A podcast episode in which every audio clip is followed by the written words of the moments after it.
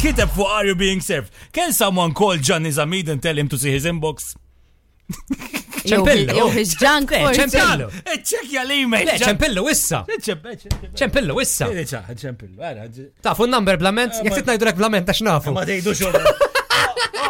Emli li naqa, għana Mar, għan isma, e eh, le, għax zoba xkot sanimla bin-number.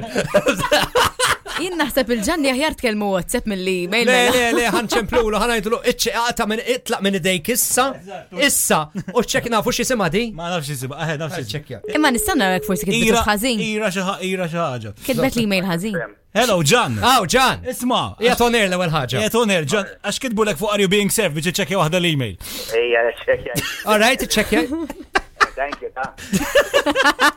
Imma, isma, isma, e I mean, k- għandek il-right of reply. Kienet email importanti. Em, eh, Kienet xi ħaġa eh, kemm xejn urġenti għal persuna mhux għalija. إيه، Ewa.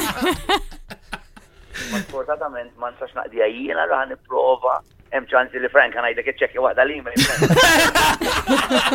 Ah, Not served mela. da. Gian, kem tamillom like biex tafżom li rajtu, all right? That's all. Rajt, nagħmlu l-lum Ciao. Vibe FM.